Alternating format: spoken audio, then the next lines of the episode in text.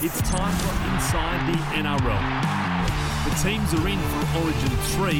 The Blues forced to make another change as the Maroons turn to Ponga and the Hammer. Wayne Bennett blows up about the weekend's blowouts. Clubs are going to take a hell of a lot more responsibility than they take it. But are the clubs really to blame? Plus, we bring you the latest on the Dragons' lockdown drama as players are punished for partying at Paul Green's house. We debate whether Joseph Suaalii is actually ready for the NRL. Yes, there's plenty going on in the world of rugby league right now. Thank you for joining us for Inside the NRL. I hope you're all holding up okay, given the impact of COVID-19 across the country at the moment. I'm Zach Bailey, joined as I am every Monday by Premiership winner with the Dragons back in 2010, Jamie Soward. Zach. And Michael Chalmers from the Sydney Morning Herald. What a way to kick off the show. There is plenty coming your way, some breaking news around the Blues, but stand by for that. What left egg on these guys' faces?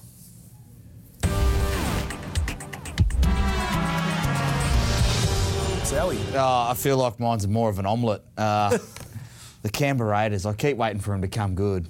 I feel like, what's that movie where the bloke's standing outside with the boombox and he's just waiting for the girl to come out? I just feel like a desperate girlfriend waiting for the Raiders to come good. They were terrible at home, in front of a home crowd. I don't know what's going on down there this year. I'm a secret closet Raiders fan because I'm from Canberra and grew up supporting them. But I just don't know what's going on at the moment, and it's hard to watch. It's hard to watch Ricky Stewart, who's so intense, you know, week after week, just, yeah, that team fail. Yeah, it's hard to believe given a lot of us had them finishing the top 4 or 5. They were the Smokies for everyone, yeah. Premiership. Michael? Left me an egg on my face. It's probably going to come back to backfire. I want to bring up the conversation around Sam Walker, Christian Welch, that tackle on the weekend that wasn't charged by the NRL Match Review Committee.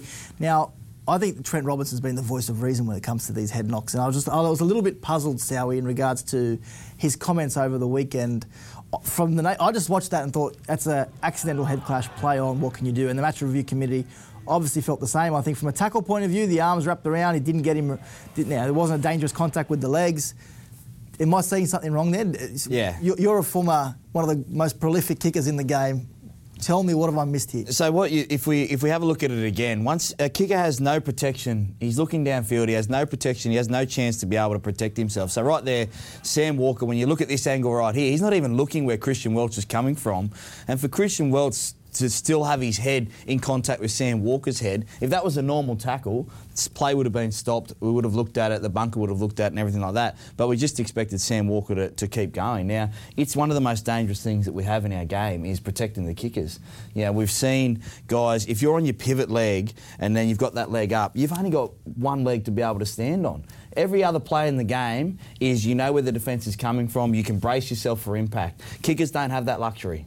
Michael, we've got hit or miss coming up later on. We have to move on to State of Origin 3 next Wednesday night. We still don't know where this match will be played, but Michael, there is some breaking news when it comes to the Blues and their camp in the lead up to that match. Yeah, they've been up at the Central Coast, but they've been forced to relocate their camp to Kingscliff, where they spent Game 2. Just concerns from the Victorian government with the Storm players being based in the Central Coast, obviously in lockdown at the moment. They want the Storm players away from those zones, from Sydney, Central Coast, Wollongong, so they'll move to Kingscliff just to make things easier going back south of the border to Victoria after the Origin match next week. So they'll now move up to Kingscliff, the Blues. Look, they're 2-0 up in the series. I don't know if it'll affect things too much. What a lovely part of the world to be in anyway. Up in Kingscliff, they've had some bit of distractions today with some players in and out of the squad, but all in all, they've still got 9 days before the big game, so I don't think it'll distract them too much. I was up there ahead of Game 2 and the players absolutely love being in camp in Kingscliff, so I don't think it'll affect them too much. But what does this mean for the game? It was scheduled to be played at Stadium Australia. We're in lockdown in Sydney until Friday at least.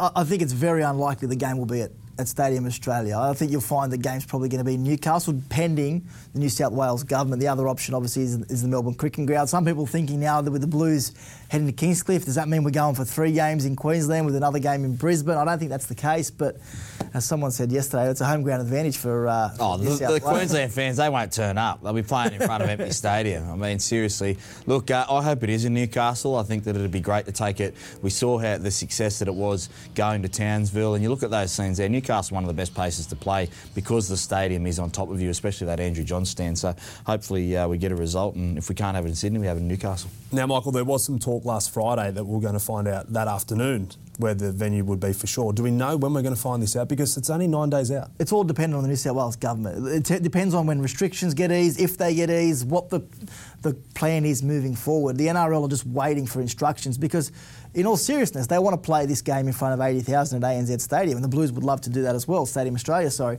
The chance of that happening is slim. Is 50% enough for the NRL to play it at Stadium Australia? Probably not. I think they'd rather then take it to Newcastle. So they really can't make a decision, because if they lock this in for Newcastle and 2 days later we're on the road again, it's not good for the game to just chopping and changing in regards to selling. But they've got the Tim Zoo fight up there Wednesday night, so they should be able to make a decision. Newcastle are as per at the moment. Well, I think Newcastle at 50% capacity over the weekend. Yeah. So they just... Newcastle at 50% capacity is a crowd of, what, 16,000. I don't know if that's enough to keep it here. All right, let's move on to the teams. As Michael said, a bit of drama for the Blues already. They've had to make one change to the team they named last night this morning. Daniel Saifidi is out with a rib injury, and given he was injured playing for the Knights on Saturday, initially named as a reserve, Dale Finucane comes into the 17 and surprisingly has been named to start ahead of Payne Haas, who remains on the bench. Mitch Moses will debut in the halves alongside Jack Wighton, given the Panthers pair, Nathan Cleary and Jerome Luai, are sidelined. Their club teammate, Api Koroisau, will make his Blues debut off the bench. Now to the Maroons. Kalen Ponga returns at fullback after missing the opening two games. Hamiso Tabuifido has been handed his debut at centre, which means Kurt Capewell shifts to his preferred position in the back row. AJ Brimson makes his origin return after missing the Suncorp match, while David Fifita must beat his Grade 1 dangerous contact charge if he is to line up on Wednesday night. Let's focus on the Blues to start with in this discussion, and Blues coach Brad Fittler has revealed today why he's gone with Mitch Moses and Jack Wighton as his halves combination. There was talk around Cody and Adam, and I just thought the disruption from a point of view of you change pretty much your whole game and nearly want to play like South Sydney. So there's a few players at the moment that could have come in to the position, but I feel like having Mitchell there, bringing Jack into 5'8", was the least disruption going forward. I've been a fan of Mitchell's for a while. Obviously, I coached Mitchell in the Lebanon team, and I'm always very grateful for the effort those boys put in, because I've got to say, without their effort, I'm not sure if I'm doing what I'm doing right now. I'm very excited to give him an opportunity. Suaalii, if you were Brad Fittler, would you have gone with that combination? Has he got it right? No, I had the plug and play of Reynolds and also Walker, and I know they would have...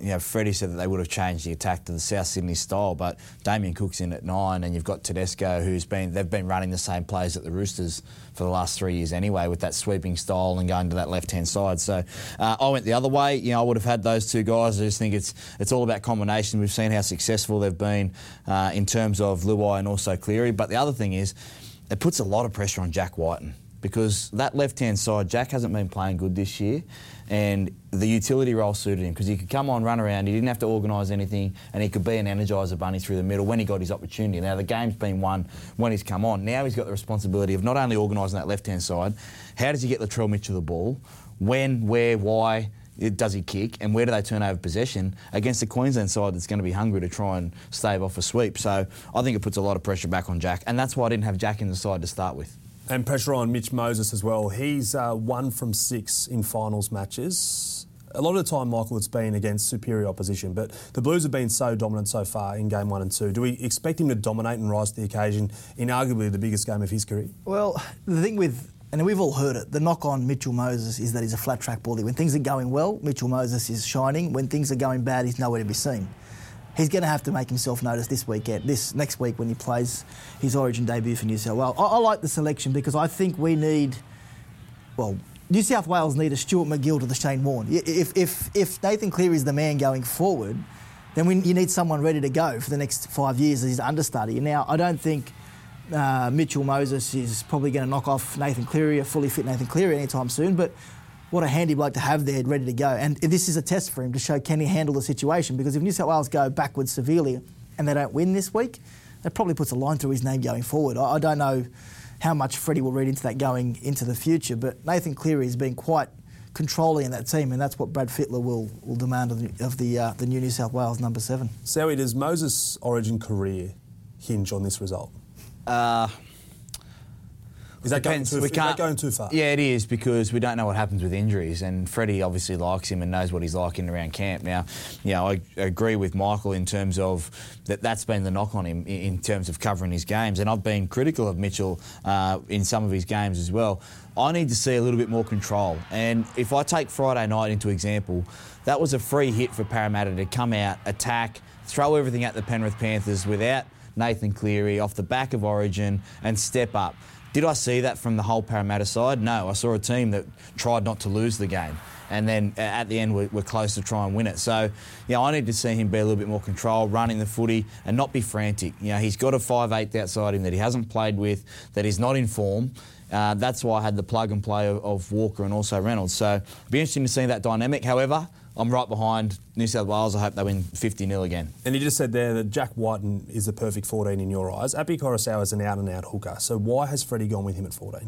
I think it's reward for his form over the last couple of years. He played well on the weekend and he's been in the squad. And rather than bring in another forward or try and make another 14, he's going to reward Api for the first two games of being in camp. Plus, they could play a little bit of small ball where Damien Cook plays at 13 and they have both those guys on the field at the same time.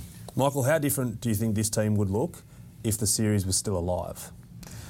Well, it would have been tempting for Freddie to go with the Reynolds-Walker combination. I think just knowing that they can just slot straight in with Trell Mitchell and Damien Cook and Cameron Murray and get a job done, I think that would have been very tempting for Fittler. But I don't think there were too many changes. Obviously, when you lose games, you need to make changes, and we see that with the Queensland team, but it's a tough one. On the back of two wins, you can't see anyone missing out on that team. But I think they're well covered in every position. And you look at the guys on 19 and 20, Nicho Hynes, Killin Gutherson, they walk into that Queensland team at the moment. So there's plenty of talent at New South Wales' disposal.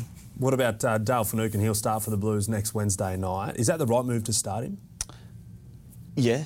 He's the ultimate professional, yeah. But in terms of Payne Haas? Payne Haas is the best front rower, equal with James Fisher-Harris, I think, in the game. But so why doesn't he start? Well, he's done a job off the bench, and he doesn't want to mix too many things up. He's already got a new halves pairing, and Dale Finucane will come in, and he'll probably just punch out the first 25 minutes professionally like he does every single week for the Melbourne Storm, and then Payne Haas will come on and rip and tear for... Plus, if you remember in Game 1, his desired preference to start in the front row was Jack Trbojevic, so perhaps he'll play a similar role. Yeah. And you just mentioned there, Michael, that Clint Gutherson's in the squad. Stefano Otuikamano comes in. Nicho Hynes was already there. But who's the 18th man? I think it'll be Nicho Hynes. He'll be able to cover the outside backs if they need to. And, you know, if Api went down, you could bring him in onto the bench. Or if a forward went down, he's played in the middle and he's played that halves role as well. So it'll be Nicho Hynes for me. All right, it's time to turn our attention to the Maroons side. Of course, they've lost the series already. Suaalii, you, when the team was named for Game 2, you said that was an improvement on Game 1. When you look at this team, where does it rank of all three? It's stronger. I do have a couple of question marks, though. Hamiso Tabuifido on the weekend didn't really play himself into a jersey. I think that Kurt Mann would have been the better option at centre. He's a better defender.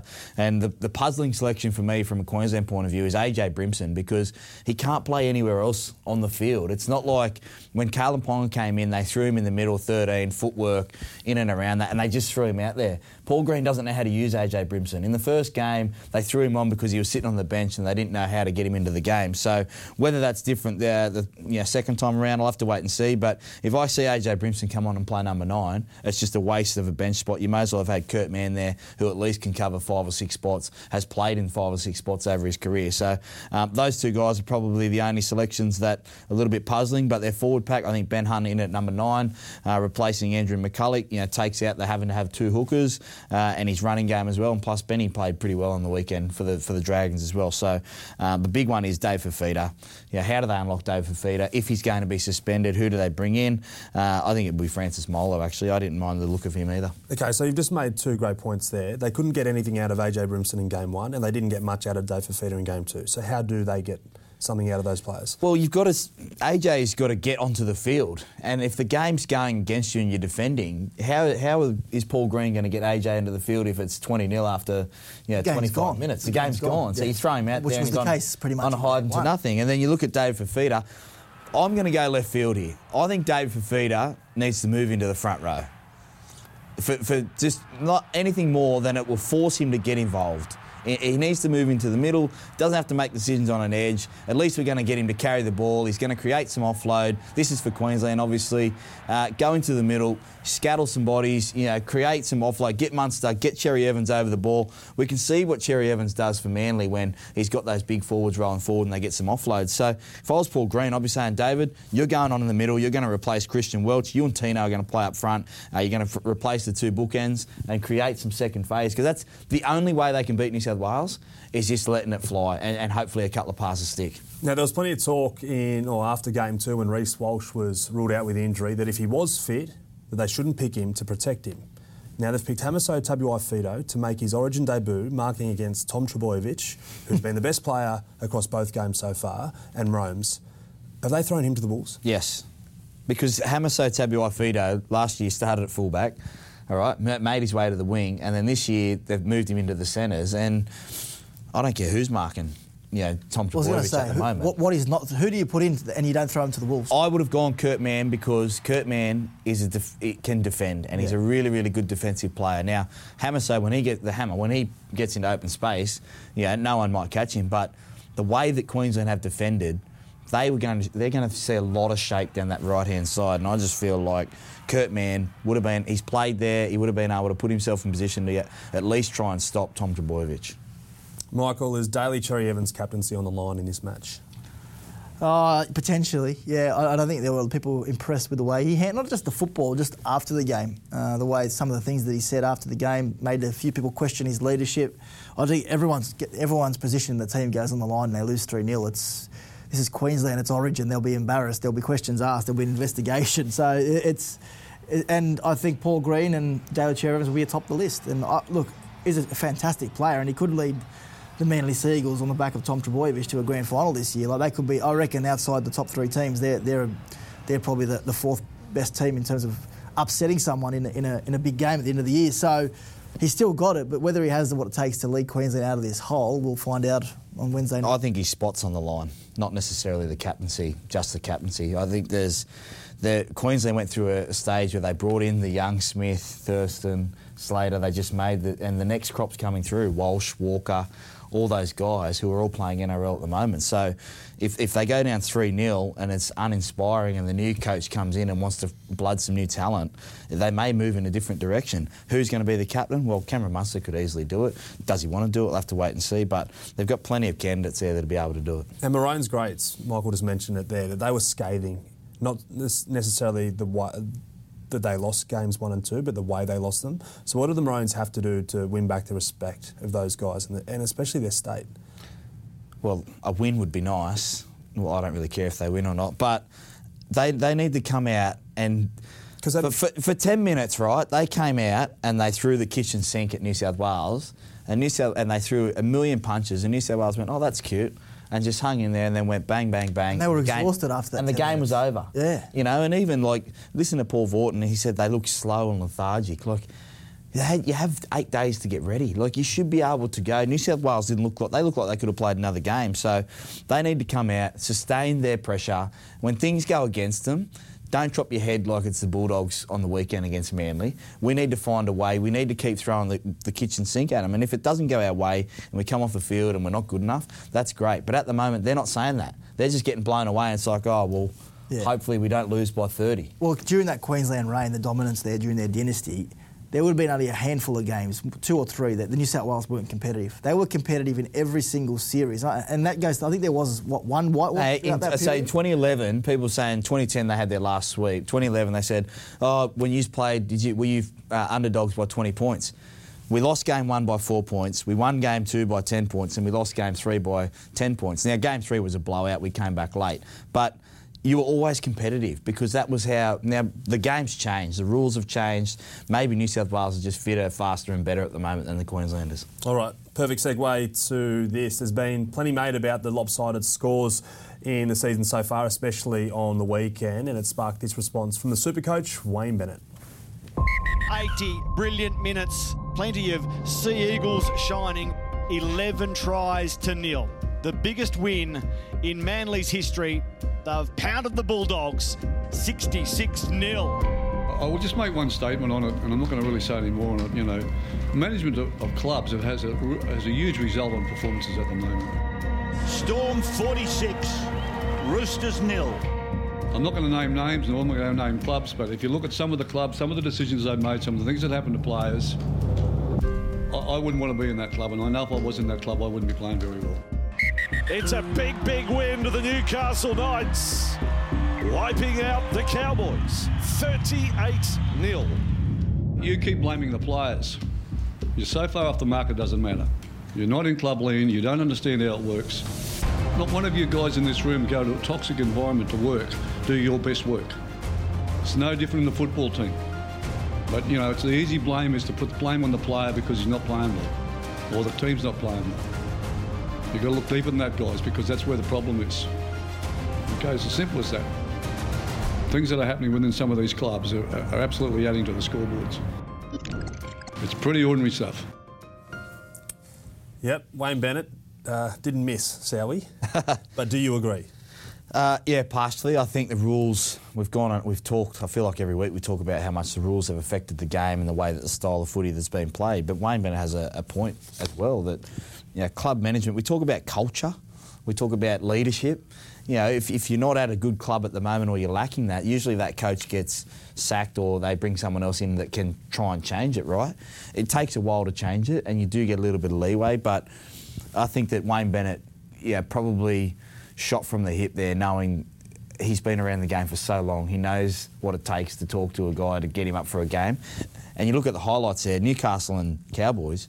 Cowboys were actually above Newcastle. That wasn't a blowout because one was coming first and one was coming last. That was because it was an attitude thing as well, which, you know, is your culture and your leadership. And that's, the new coaches have to come in and try and reinvigorate a roster that they don't necessarily want, players that they might not have had if they had a blank check, and they have to try and get the best out of them. And that doesn't work everywhere. I've been a part of those rosters. You just mentioned culture and attitude. The Roosters lost 46-0 to the Storm on Thursday night. The Rabbitohs lost 50-0 to the Storm earlier this year, and they lost 56-12 to the Panthers. The Roosters have won 2 out of the last 4 titles. And so the Rabbitohs have also had defeats by 50 points. Yeah, but the Rabbitohs haven't won 2 out of the last 4 titles. I understand that. But Roosters got an ageing... The Roosters are remarkable. They're in 6th, to be honest. They've had an ageing roster. They're trying to get some fresh blood in now. They're learning some hard lessons. Trent Robinson be filthy, not at the talent they had on the weekend, but at some of the efforts defensively. They went away from their structures. I'm not even including the Roosters in this. I'm looking at, you know, Bulldogs. You watch the Bulldogs tape, and it's a lot of their defensive reads. There's blokes that they've got no idea what's going on out there. Yeah, well, it's tough. I spoke to Wayne about it today. I think there's always been bad teams. There's always been bad clubs. I think there's a problem getting out of a hole. How do you get yourself, when you get into a situation that the Tigers find themselves in, Para found themselves in years ago, Newcastle found themselves in, it's so hard. The salary cap is even, yes, I take it, but you're actually skewed because you're paying overs to get blows to the club. And if you make 2 or 3 bad decisions, which the West Tigers have done and a lot of clubs have done, it takes you 5 years to recover. And the teams at the top can pay unders for guys because people want to come win a comp. Now, yeah, but... and that's the nature of... What about the Bulldogs, though? Forever and a day I hear how Des Hasler left that salary cap in dire straits, right? How long? He hasn't been there for 5 years. Yeah, because because once you get down to a position that they were in, no one wants to go there. Now, Trent Barrett has a great rapport with players, and you're seeing that now. If a coach has rapport with players, they can attract talent. Addo Carr, Matt Burton, they got Brent Nader, you know, and they're going to probably get Pango. So what's the pass for the Bulldogs next year then? I think they should be challenging for the 8. And if they don't? All right. Let's get... And you question what's going on because you live and die by your recruitment decisions, Suaalii. Let's get away. How do we fix it as a club? Because it feels like, well, are there enough talented people within the game that are willing to take a risk to fix clubs? Because as you said, it's not a 1 or 2 year build. Look, there's coaches out there, Zach, that want to be back bench coaches. That's what they do. They coach, right? And the only way to fix it, in my opinion, is a national reserve grade competition. You need, as a young guy coming forward, you don't need to be playing jersey flag and then jumping straight into first grade. You need to be playing against hardened first graders, angry first graders. First graders are pissed off they're not in the first grade team, trying to prove a point to get back into first grade. I played reserve grade with Justin Hodges. International premiership winner, come back, and I learned from him, and then you're playing against him at training and all that kind of stuff. We need a national reserve grade competition. That's the only way you're going to be able to keep developing talent, bring the clubs up, and then you start to get reward too for those guys that you have developed because they're playing against men before they get to playing against men. I think, Zach, you're talking more about people around the game, right? In terms of coaches and whatnot. Yeah. I take your point on that, and that's the thing. Like, you think if you go offer Wayne Bennett a job at Canterbury or the Tigers, he's going to go there. Like, Wayne Bennett, it's all well and good. They've got a great club there at South Sydney. But the people who are in positions like Ricky Stewart, Craig Bellamy, Des Hasler, Trent Robinson, they're not going to go to the West Tigers or Bulldogs in these clubs. That's the situation they're in. So to get out of it, you're going to have to take leaps of faith in coaches who, like it or not, make short-sighted decisions to save themselves. That's the nature of the job. You're in there to play finals football. As hard as it is to look to the future, you've got 3 years to make a finals. What do you do with an ageing roster if it's not performing? Well, you've got to move on. Penrith have played... What do you do? You bring some youngsters in. If you've got them. Yeah, but I'm saying in terms of coaches and that, someone's going to have to take a leap and just commit. Like, there's the next wave's coming through. Ryan Carr, Cameron Ciraldo. Do you think Cameron Ciraldo's going to jump out of Penrith to take a job at a club that's struggling? You wait for the right opportunity. And I turn down the Sharks to work alongside Craig Fitzgibbon next year. That's right. Anyway, we have to move on because there's so much happening in the game. In excess of 12 Dragons players broke not only the NRL protocols across the weekend, but also the New South Wales government's stay-at-home orders, which means that, for partying at Paul Vaughan's house on Saturday night. Michael, what's the latest news? Yeah, the NRL Commissioner meeting at the moment. I think there'll be an outcome this evening, Zach. They're just discussing what these punishments are going to be. You'd imagine they'd be quite severe, given what happened over the weekend. Obviously, we saw today that Jack DeBellin's come forward and said that he was at the party as well.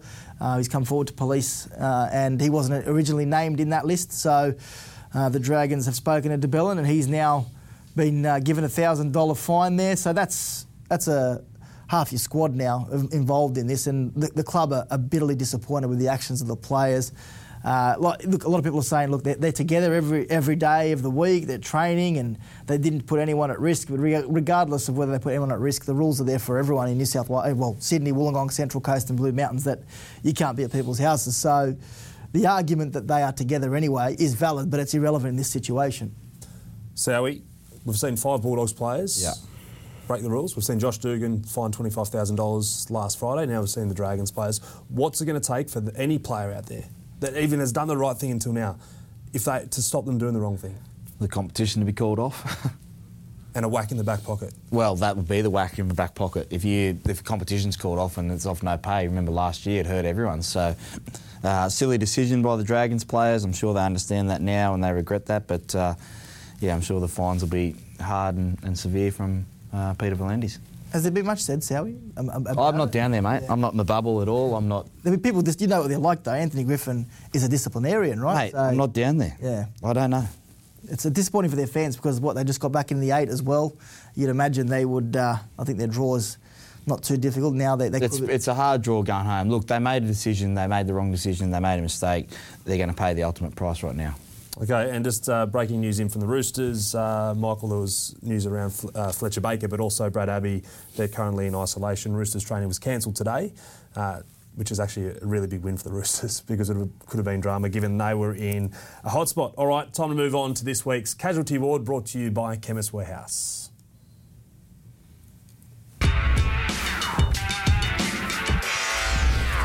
And we start with the players that won't be a part of Origin 3. Daniel Saifidi and Jerome Luai are casualties out of the weekend. Luai is in a knee brace and we'll know more about how long he is out for when he has more tests in the next week. His partner in crime, Nathan Cleary, is recovering from that shoulder injury he suffered in Game 2. Jake Trbojevic and Harry Grant both missed the match at Suncorp, but will hopefully be back in the next fortnight. Another soft tissue injury has sidelined Matt Moylan again. This time it's his calf.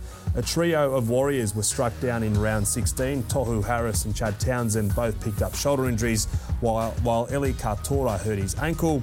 Nick Chotrich's first season with the Bulldogs Bulldogs is sadly over. He needs surgery on a toe injury he suffered at training.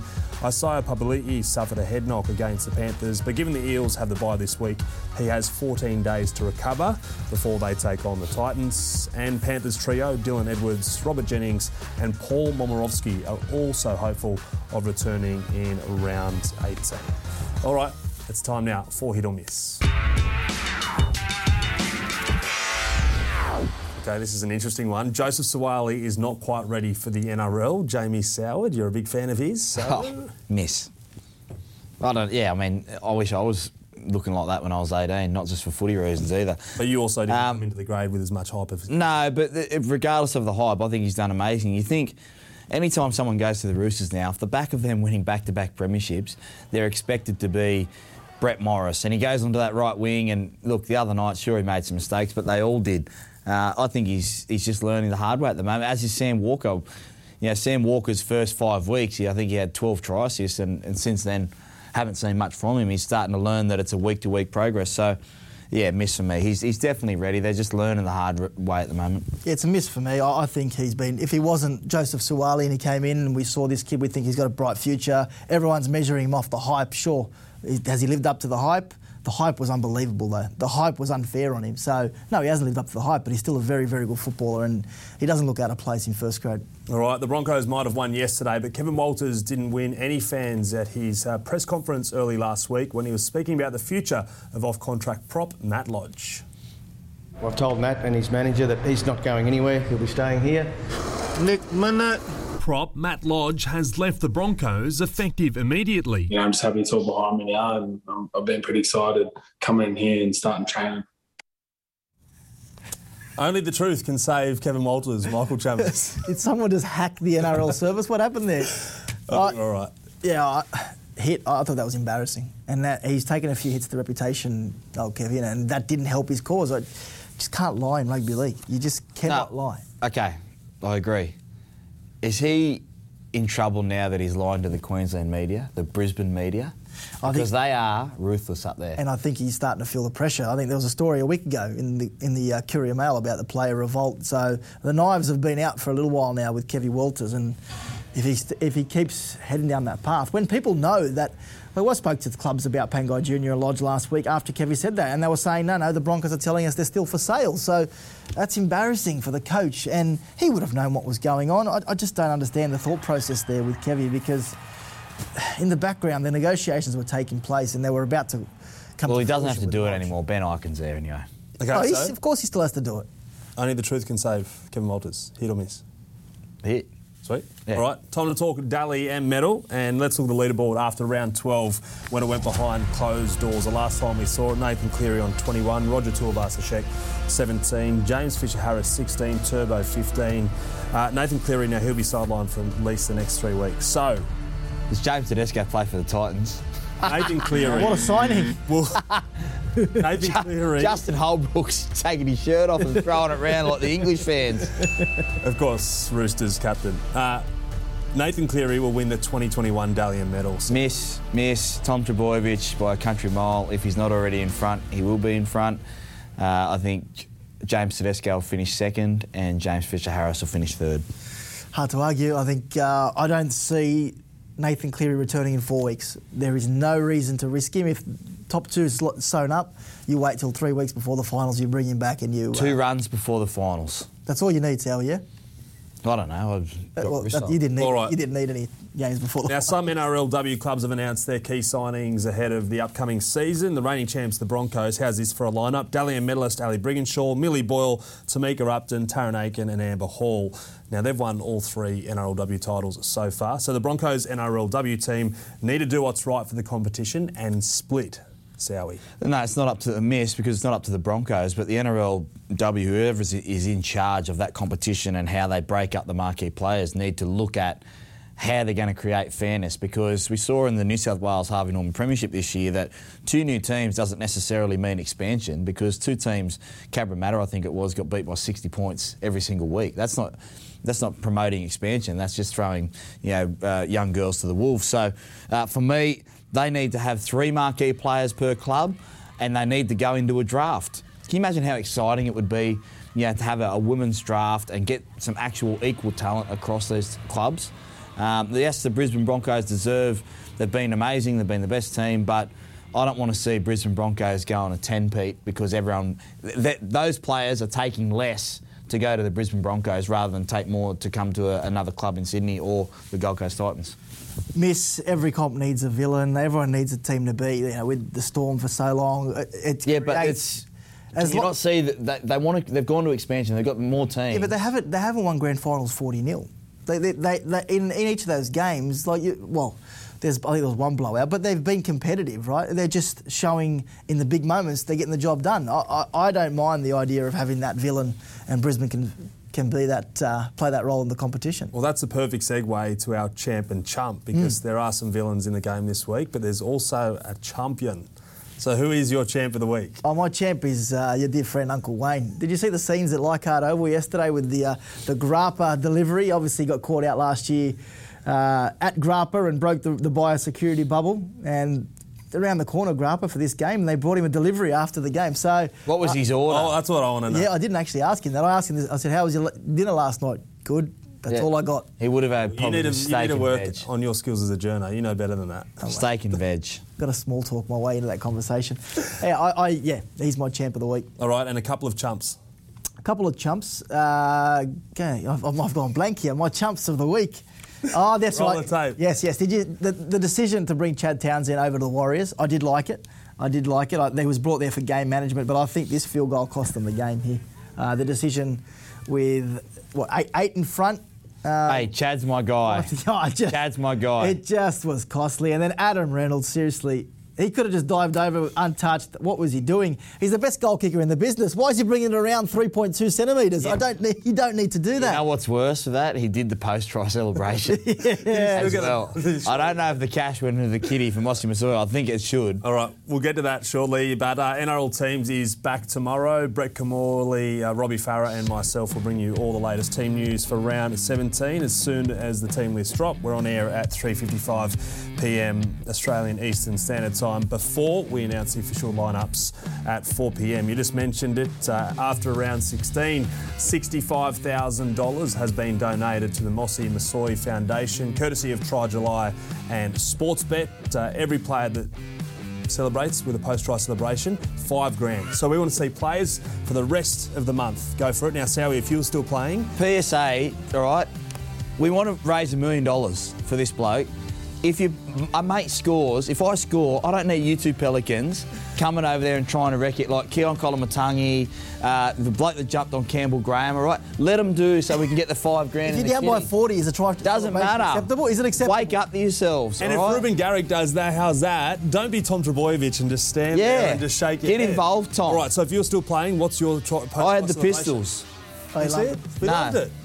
I didn't score a try. You can roll the tape. Shamus, I think they've got it here. I love the Blacklock Mundine here. I love some. Can we see it back? Let's have a look. Let's go. All right, on that note, it's time for us to go. Hopefully we see plenty more post-try celebrations across the next couple of weeks. Here's the best from round 16. Eliasa Katoa. He can run alone. He's got the post-try celebration. And he's got the Robin Hood going. Knows where the camera is. Camera 7, I'm coming your way. Another 5,000 for Mossy Massoura. Ramsey scores in the corner! Ramsey goes fishing! And there's a celebration. Try July continues. There's another $5,000 you'd imagine for Try July. Another unusual try celebration.